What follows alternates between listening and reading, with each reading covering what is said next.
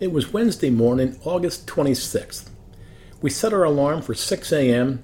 to get a quick trail ride in before a busy day.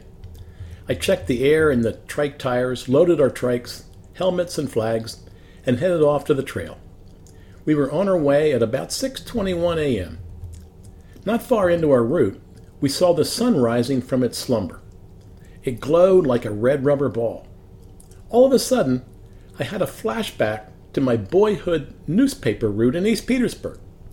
The song Red Rubber Ball had just come out, sung by the group The Cyrkle. I'd sing this song while delivering early morning papers.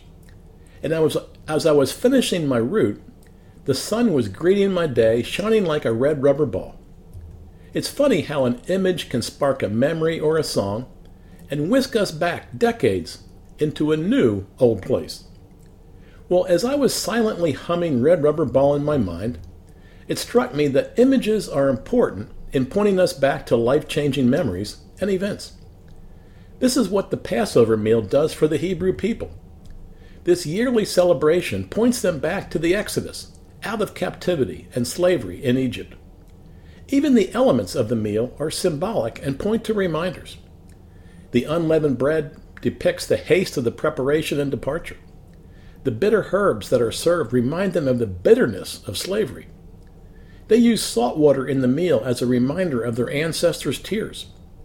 They eat hard boiled eggs as a pointer to their toughness and tenacity. They eat the meal with their sandals on and their staffs in their hands to remind them of their hurried exodus.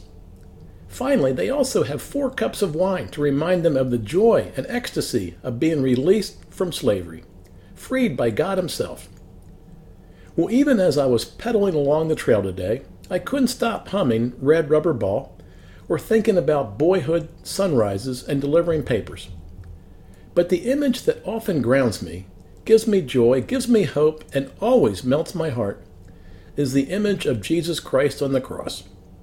For I can vividly picture that gruesome, bloody scene where the innocent Son of God, in agonizing pain, choking on blood while trying to breathe, died for me. That image reminds me that God Himself freed me from sin, from guilt, from eternal death, from hopelessness, from despair, and granted me eternal life.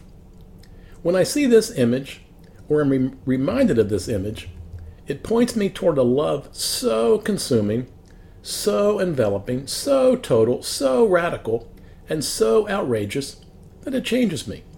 It changes my heart. It changes my soul. It changes my outlook. It changes my very being. It recreates me and gives me abundant joy, a sense of peace, and eternal life.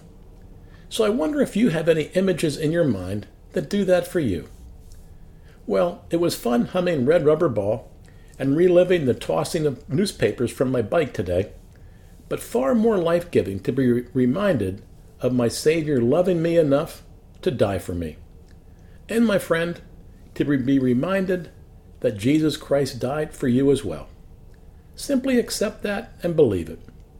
With that, may you have an encouraging week through sunrises, bike rides, walks in the woods, memories, reminders, and even songs from the radio.